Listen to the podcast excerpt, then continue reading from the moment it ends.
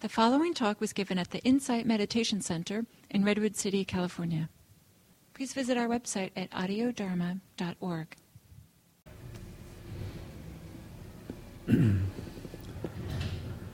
so, good morning, everyone. It's nice to see you all here.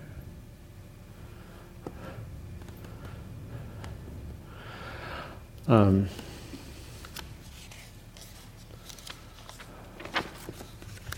For those of you who came in after we got started this morning, uh, my name is Robert Cusick, and Gil asked me to sit up here for him.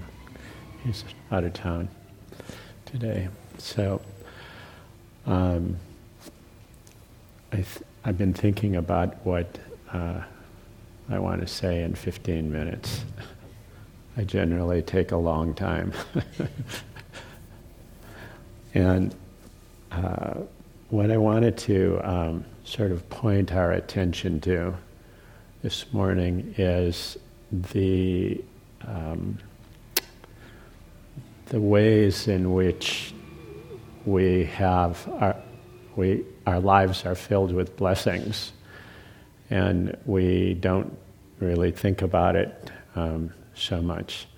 But there's an actual practice that's taught in the monasteries in Asia whereby uh, the meditator is um, instructed to bring their mind in an intentional way to um, the, the goodness that um, the goodness that's in their own life and the ways that they uh, uh, bring goodness into the world themselves. So there's an actual instruction that's given to reflect on. Um, it's given in this way, and you can you can modify it uh, accordingly. But to reflect on the ten most meritorious things that you have ever done in your life, to just think about that. It's not so easy to come up with them, but the most meritorious things that you might have ever done, the most wholesome things that you might have ever done. So I was talking about this with a friend, and he said, Wow, that's really too hard to do. But what he does is um, he thinks about the most meritorious thing that he did in, in the day that he's living or the day, the day before this day. And so um, it's, a, it's a lovely practice because what it does is that it inclines the mind towards, um, it's not positive thinking, but it inclines the mind towards wholesomeness and away from that which uh, closes down, away from that which is unwholesome. And uh, this inclination of the mind becomes uh, a habit of the mind. And so instead of, um, in, instead of moving towards, uh, uh, so I'll give you an example.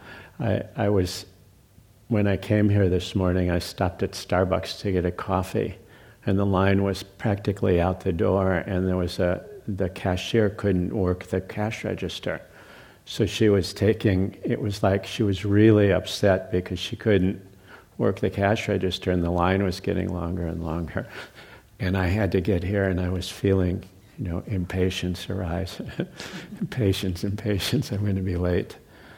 And, um, and then just noticing the arising of impatience and the blessing that it was to be able to know that and not to be swept away by impatience, turning into anger, turning into being unkind to the person in front of me or behind me or something like that.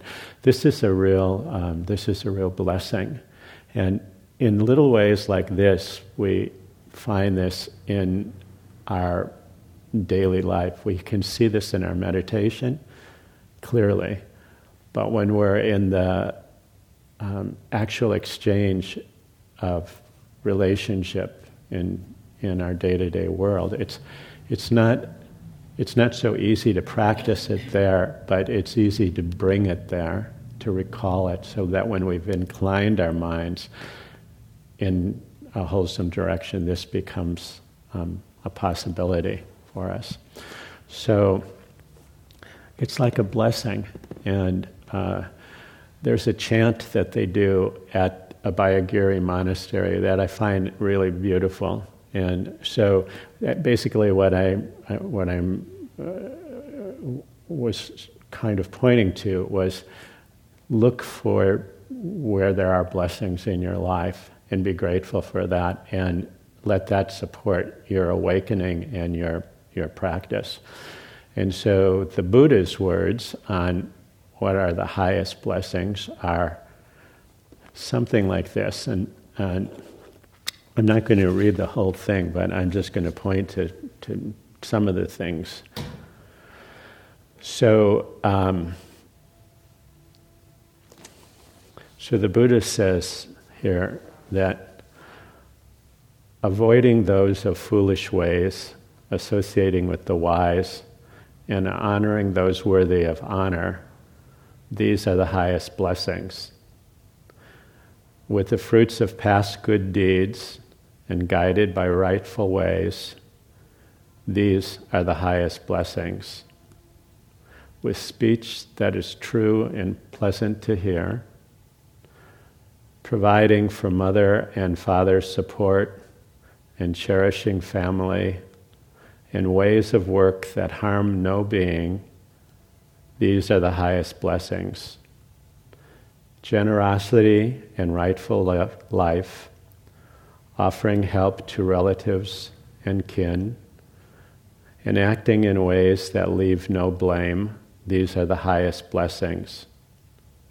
Steadfast in restraint and shunning evil ways, avoiding intoxicants that dull the mind and heedlessness in all things that arise. These are the highest blessings.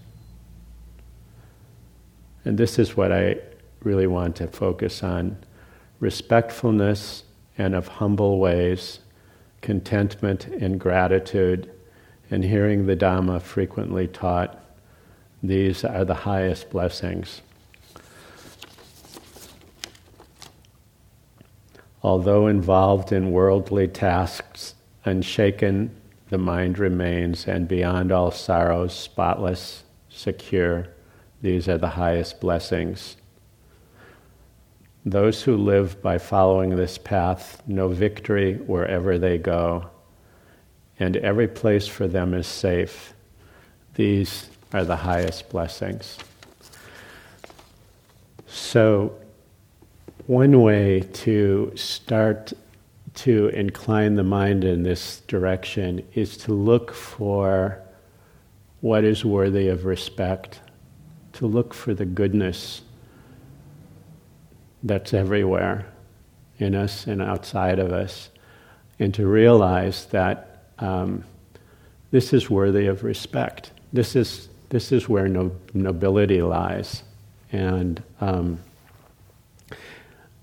and sometimes just following this thread of what truly is worthy of respect um, allows us to see the wholesome, the wholesomeness within ourselves in ways that we wouldn't see it normally. We wouldn't notice it. So when that happens, we begin to see that we're actually worthy of respect ourselves. And then this kindness of heart allows us to be more generous with other people um, as well. So, those are my thoughts for this morning in 15 minutes. I bow to all of you who are worthy of respect for p- coming together and practicing the Dhamma here. And um, may, may whatever goodness and uh, merit we created by doing this, may we share this with all beings everywhere. So, thank you very much.